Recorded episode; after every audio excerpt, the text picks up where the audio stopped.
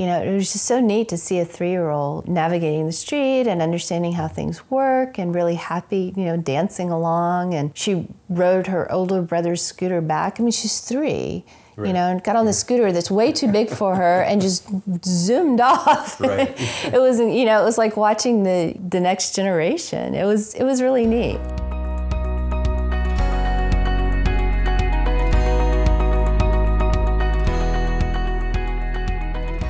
Hi, everyone. This is John Zimmerman, founder of the Active Towns Initiative.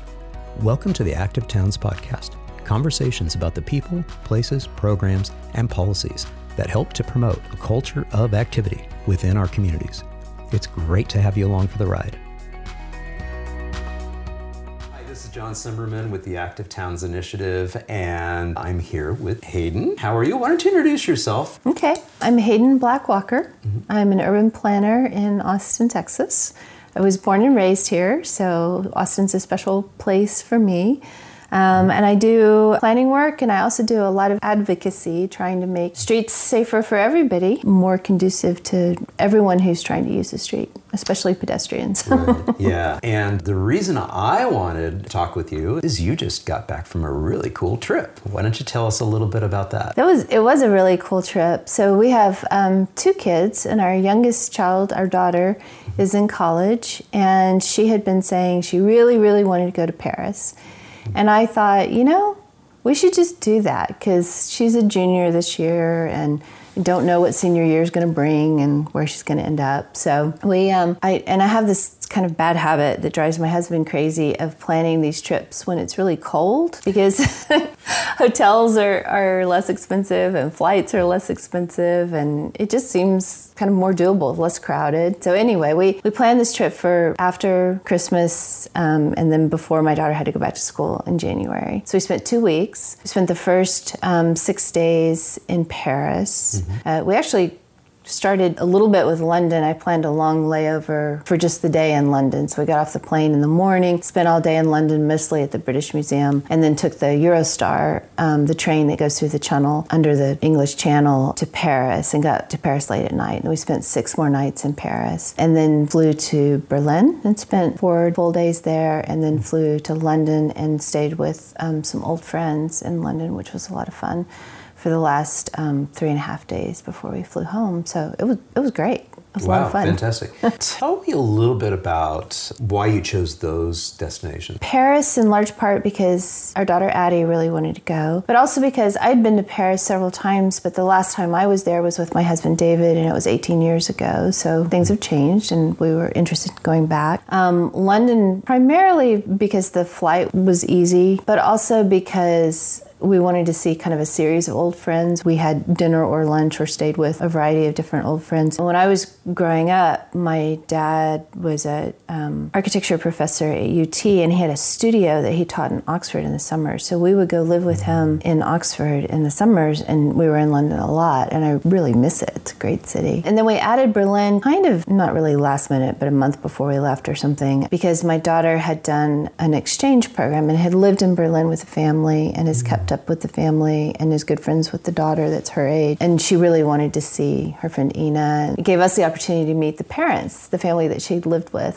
oh, several yeah. years mm-hmm. ago, which was really fun. It kind of evolved that way. Fantastic. I was just really enjoying a lot of the photos that you were you were putting out in, in social media. And when I chatted with you the other day, you made a comment about just how much walking you were getting in. So it was very much yeah. an active vacation mm-hmm. in it that was. sense. Talk a little bit about that. It was interesting to me because we didn't really plan to walk a whole lot. I mean, obviously, we planned to be there without a car. You don't need a car in those cities. And in Paris, we were in an apartment to save money because hotels are pretty expensive. But we really, it was probably, I don't know, four or five days into the trip. Our daughter runs for exercise at college, and she wasn't getting to do her run because we were out doing things in the city and trying to take advantage of being in Paris. Mm-hmm. And she was kind of stressed about it. So she just opened whatever app she uses to map her runs, said, Hey, do you know we're walking eight to nine miles a day? And we had no idea. wow, that's great. Yeah. Eight to nine miles per day. Yeah. Boom. And yeah. you didn't even know it. And we didn't even know it, right. I we were walking a lot. Sure, sure. I, if somebody had asked me, I would have said maybe three. But yeah, we were just doing it naturally, just going about our daily business, walking to the metro and riding the metro to whatever area of the city we wanted to be in. Uh, You know, we were in a lot of museums, so some of that was walking inside in museums, you know, walking to get groceries or something to eat, or find an ATM to change money, or Right, you yeah, know, yeah. just all those things you do in sort of daily mm-hmm. life. Yeah, and that's one of the, I think, most important things to, to realize as part of active towns and, and what I'm mm-hmm. trying to communicate with folks is that getting activity into your life isn't necessarily exercise per se. Mm-hmm. I mean, yeah, sure, your, your run, you your, your daughter going for the run and, and, and people doing you know programmed or planned workouts mm-hmm. are are part of it. And mm-hmm. having access to parks and pools and places where you can recreate and you know do those types of activities from a fitness perspective that's mm-hmm. part of it. But what you just experienced was the beautiful outcome of having walkable places and how just through natural activity you're able to rack up tremendous amounts of activity and you know click off the miles on a day after day after day basis. So talk a little bit about that experience and how that built environment just naturally made that possible for you. Well, I will say, while you were talking, I was thinking about um, our guidebook. We used uh, Rick Steves' guidebook for Paris. And I noticed in there, even he says, you know, the, the gyms, like memberships in gyms and things, has mm. never taken off in Paris because people are out walking so much. They don't really need, they don't perceive the need. You know, they're able to get the exercise that they need in their daily lives. You know, I think it's just moving about the city, right? I mean, we could have rented a car, but there's no place to park it. So it's a waste of money. So we selected an apartment that was fairly close to the city center, not right in it, a little away from touristy areas, and was near um, a metro stop. And we knew that it was really easy to ride the metro. And we knew we would be walking to get to the metro. And once we got off, I think once when we had our bags, when we first arrived late at night at the train station, we did use a taxi mm-hmm. because we had no idea where we were going to get to the Right, apartment. yeah, yeah. But other than that, I think European cities do a really good job of making transit really easy to figure out. Mm-hmm. Like I speak no French. My my husband speaks Spanish, so he can he's a little bit better at figuring it mm-hmm. out. But we didn't speak the language at all. But it, they make the the metro maps super easy to use and understand. The tickets are really affordable and easy to easy to buy with a credit card.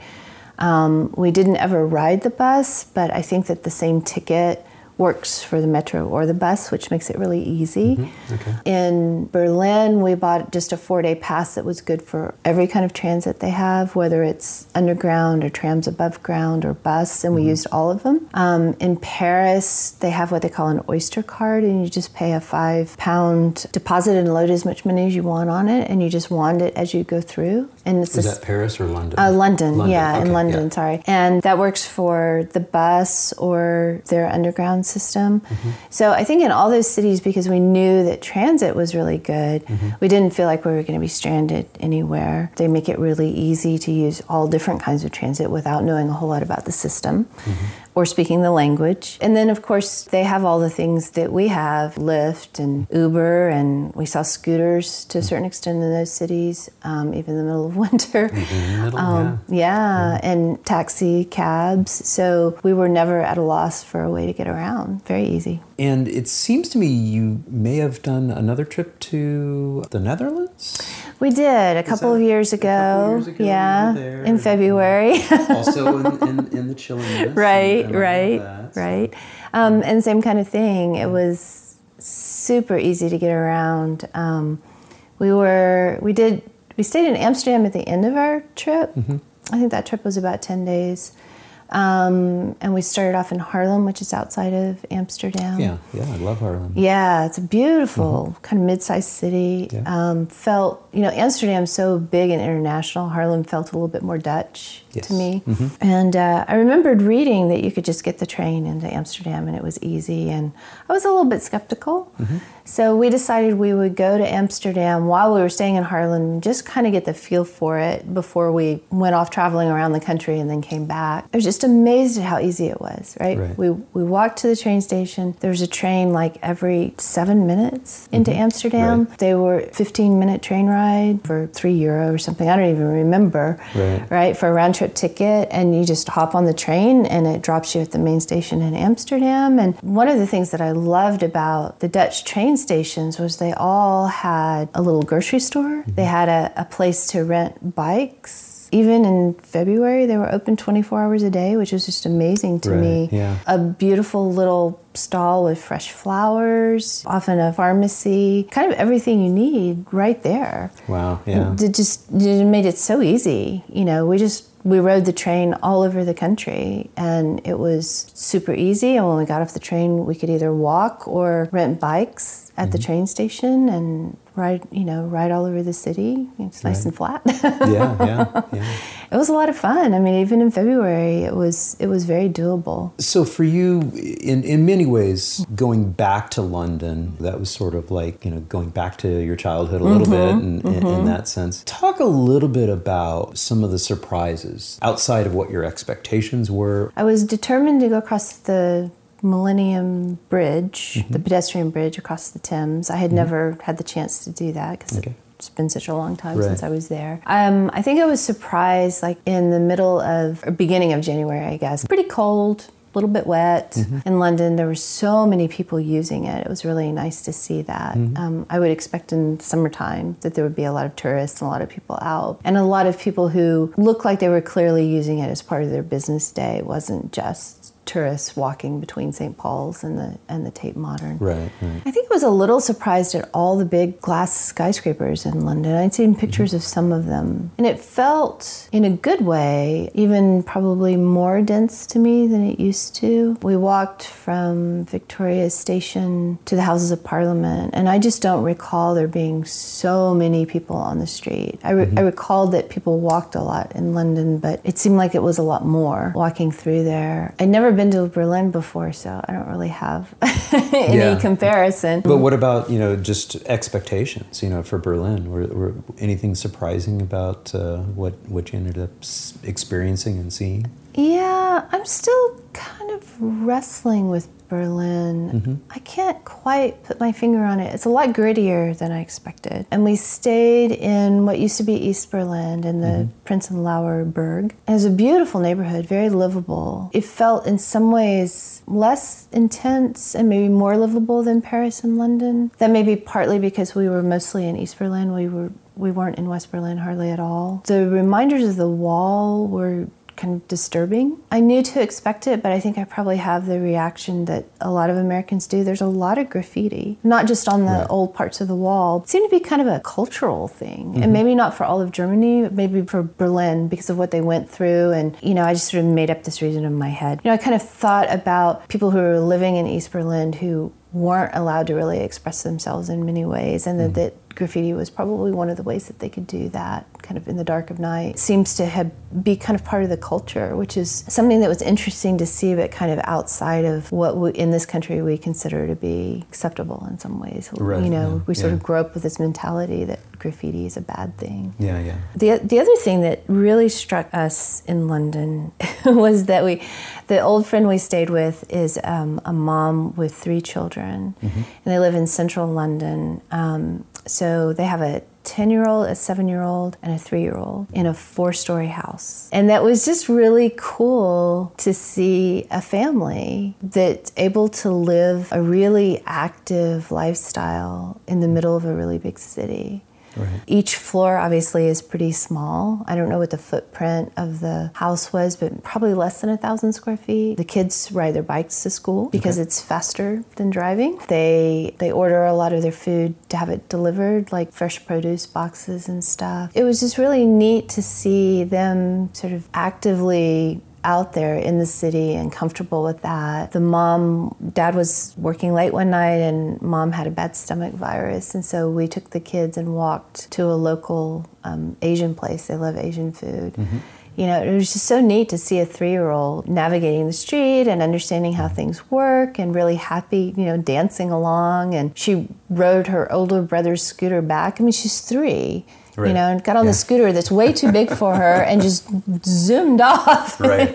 it was, you know, it was like watching the the next generation. It was it was really neat. Yeah. It was fun to see that. London, of course, is uh, one of the famous cities that has implemented congestion pricing. Mm-hmm. Did you get a sense that that has made a difference in terms of just how livable and walkable it seemed? Did it feel that much safer and more inviting? I think it did feel safer and more inviting. I noticed right away my family was laughing at me because the first picture I took was of the street because it mm-hmm. was marked as 20 miles an hour, you know, in paint on the street. And that certainly makes a huge difference. Even in sort of standard commuting hours, I never saw horrible traffic jams. There's some traffic on some of the main roads we were out at you know mm-hmm. 5.30 6 at night. But i think there'd be a whole lot more without congestion pricing. So i think it does make a difference. And it did feel safe walking in part because there are a lot of places to walk. Mm-hmm. Crosswalks are marked. They have the yellow flashing you know they have that striped pole with a yellow ball on it that's at crosswalks and people are really good about stopping. If there's somebody there i think the number of people on the street people are out walking all the time It's a huge difference. I did talk to you might remember peter baird used to live in austin Oh, yeah. Yeah. Actually, just down the road here. Yeah, yeah, And he's moved back to London. Mm-hmm. And we got to have dinner with Peter and Katie, which was really a lot of fun. Oh, wonderful. And I asked Peter about congestion pricing, and he said, in his opinion, the zone doesn't actually extend far enough. They live right outside the zone of congestion pricing, and he said they have a lot of traffic because people are bypassing. They're, you know, they're going from maybe the southern part of the city to the eastern, and they're kind of they're skirting the edge to get around. So that that was his complaint about it, which is something I hadn't really thought about. It's wonderful to get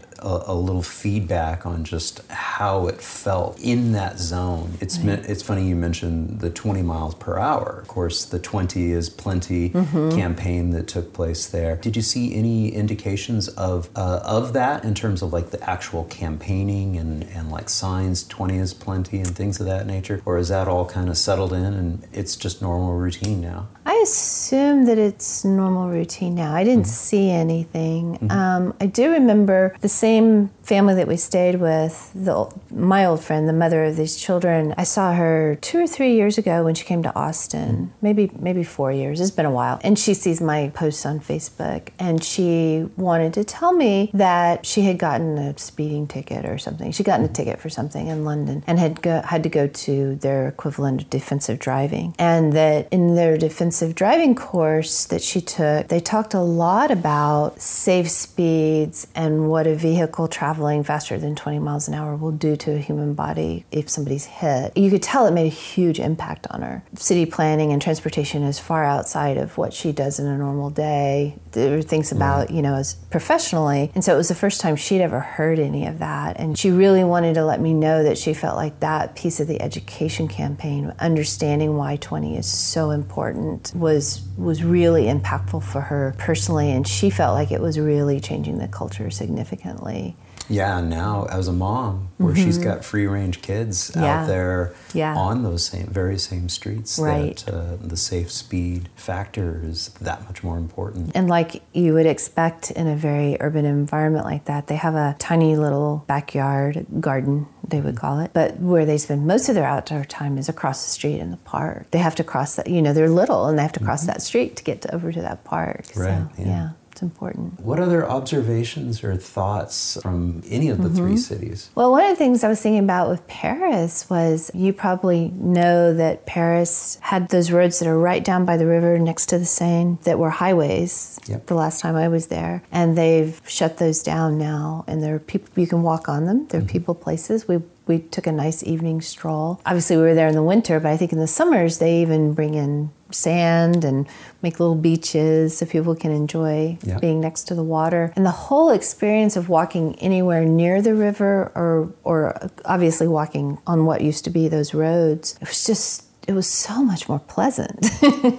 there wasn't the pollution, there wasn't the noise. It was nice to be able to actually be next to the river. Mm-hmm. You used to be cut off from it by those highways. That was really lovely. I, I, had been looking forward to seeing that, and I was really glad to be able to experience what a difference it made. Yeah, and that's relatively recent that they mm-hmm. made that all year round. For many years, that sort of conversion was a summertime activity right. where they would turn, you know, the, the riverfront highway into the, the Paris Plage, and, and mm-hmm. it was a, mm-hmm. sort of in a beach theme. In 2015, when I was there, Mayor Hidalgo had the very first car-free day mm. in Paris. Paris. Mm-hmm. It was in September, it was late September when that happened. But I think that was part of the transition of when they're just like, you know, why do we keep reopening this mm-hmm. waterfront to, to cars once mm-hmm. winter comes around? Can't Parisians, you know, take advantage of this space year round? So mm-hmm. it's wonderful to to hear that you had a chance to experience that and see how powerful that was. It was, yeah, it was a lovely walk, and there were lots of people out walking. Even, you know, like I said, in, in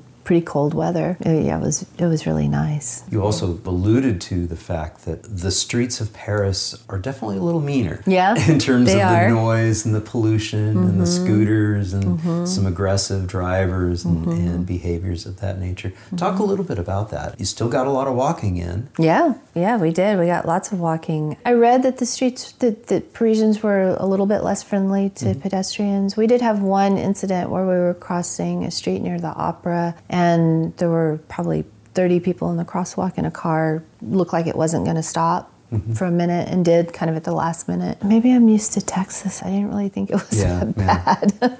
Yeah. you know, there are a lot of people out walking, which I think makes a difference. Mm-hmm. We saw a lot of people on scooters. Mm-hmm. Um, and when you say scooters, um, I'm assuming you're meaning the non-power. No, scooters? I saw or even. saw some of the powered scooters? I even saw Lime. Yeah. Yeah, electric scooters, okay. just like we have okay. here. I'm not surprised they picked it up really, really quickly um, mm-hmm. um, once they were available. Again, when I was there in, in 2015, many, many adults were scooting mm-hmm. around mm-hmm. on adult versions of the the Razor scooters, right? And right. so they looked just like the current electric scooters, but mm-hmm. with no motors mm-hmm. attached. Mm-hmm, yeah. I'm not surprised at all yeah. that they've taken hold there. Well, and that was something I hadn't really seen was young children out with their parents, where the children are on scooters, mm-hmm. right? You know, maybe the parents are walking a distance that a small child, you know, three or four or whatever, couldn't navigate. Right. Yep. And I hadn't really seen that, you know, like mm-hmm. buzzing around a grocery store on their scooter or down the street or but not not just goofing around like with their parents but mm-hmm. using it as a way to be able to keep up with their parents um, right. walking quickly yeah. one of the things i noticed in paris a lot of their trash vehicles their street sweepers their mm-hmm. fire trucks all of those kinds of vehicles were much smaller. I know because of the work that I do that often those vehicles can be really deadly because they're really big and they often don't have very good sight lines for the driver. That felt less threatening because right. those vehicles are smaller. right, yeah. The novelty of it. And yeah. Like, oh, there goes Heyden. She's taking a photo of the. Uh, the garbage truck again. right, and, again, and, yeah. And the, and the bus and yeah. the fire truck. yeah, yeah. yeah. My, I, we, we saw a fire truck parked on the street and it was, yeah. it was just tiny, even though it had a, you know, what they call an aerial to lift sure. a firefighter up multiple stories. Yeah. I wanted a picture of it. My husband's an engineer, so of course he was like, "Well, we need a scale model. Go stand in it." So then everybody made fun of me because I'm standing in front of the fire truck with my arms out, you know, to give everybody a sense of like yeah, how scale, narrow the yeah. truck, yeah, the yeah. scale. Yeah. Um, so it really is narrow. It is. And guess what? Yeah. We can have narrower lanes, we which can. is what this is all about. Right. The conversation we're having. Right. Exactly. Yeah. Yeah. I was astounded by just the noise, the motor vehicle noise mm. in Paris, especially on some of the busier streets like the Champs Elysees. Mm, you know, that's where true, it's yeah. just it, the cobbles and mm-hmm. you know, so you you have that mm-hmm. combination. Mm-hmm. And so that was one of my favorite things to do was film the Champs Elysees during the car free day. Mm-hmm. And mm-hmm. then I went back on Monday and mm-hmm. filmed, and just the roar of the, of the automobiles, and you realize that's a huge pollution factor, the, yeah. the noise pollution, uh, mm-hmm. uh, in addition to the exhaust and everything else. Right, yeah. right. I remember when you did that. I remember seeing those films and being so excited to get to see the Champs Elysees with yeah. you know people all over the place. People, yes, it was really neat. Yeah. It was fun that you I love that you were able to go places and do that and then share it with all of us. Yeah. By chance, did you see any uh, shared space in, in London? I know they're trying to build more and more streets that are shared space. You know, we didn't, and I wish we had. Uh, a lot of them, some of the smaller neighborhood streets where we were staying felt more like shared space. Sure, yeah. But by default. Yeah. By default, Yeah. because they're very narrow and they have parking on them and fairly wide sidewalks. Yeah. Did you see any of the uh, cycle superhighway there in London? I don't know that we were necessarily looking at part of the superhighway. I'd have to Mm. go back Mm-hmm. in a map and look. But at two different points, one we were near the New King Road, and one we were walking along it, and one evening we were walking near Parliament. And in both cases, it was kind of the end of the workday, Mm-hmm. and the groups of cyclists riding what looked like probably home from work, Mm-hmm. mostly working age men, to be honest, um, on pretty fast bikes, Mm-hmm. and most of them fairly kitted out to you know to go fast. Right. It was just amazing. I mean, there were both those instances, maybe three times as many people on bikes as there were in cars. Right.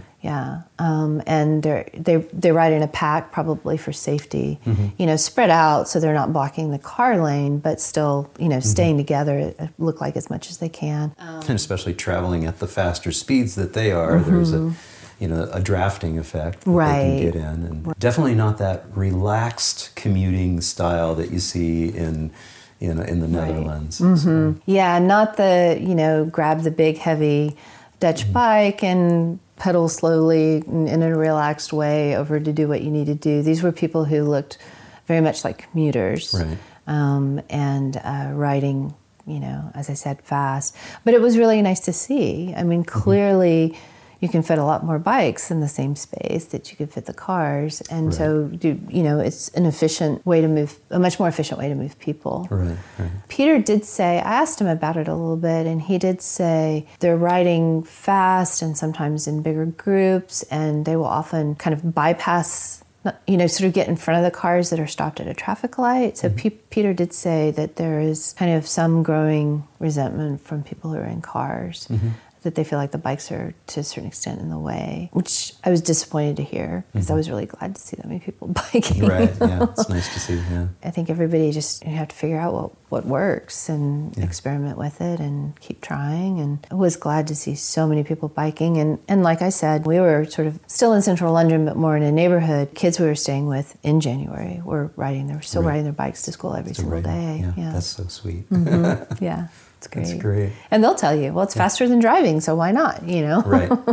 Yeah. What are some of the learnings that you've brought back with you? I think one of the things that's been interesting to me, probably staying in Paris because we stayed there a longer time and because we were in an, an apart, you know, somebody's apartment in mm-hmm. a in a residential block. I think you have a better feel. We would have gotten that at our friend's house too if we'd been able to stay a little bit longer, but a better feel for kind of life really living in that city is different than staying in a hotel. Right. And I think because I traveled and because I was obnoxious and put a bunch of pictures on Facebook, um, a lot of people knew about the trip. So a lot of people have been bringing it up. And some of the things that have come up, I've found really interesting. Like I was in a meeting where we were talking about how important it is to travel to cities and see how people live differently and, and see that it's, it's possible to have a really walkable city. And someone brought up the fact that maybe short-term rentals start to change that mm-hmm. dialogue a little bit. We were, you know, in a short-term rental, HomeAway. The fact that you're able to be more in a neighborhood now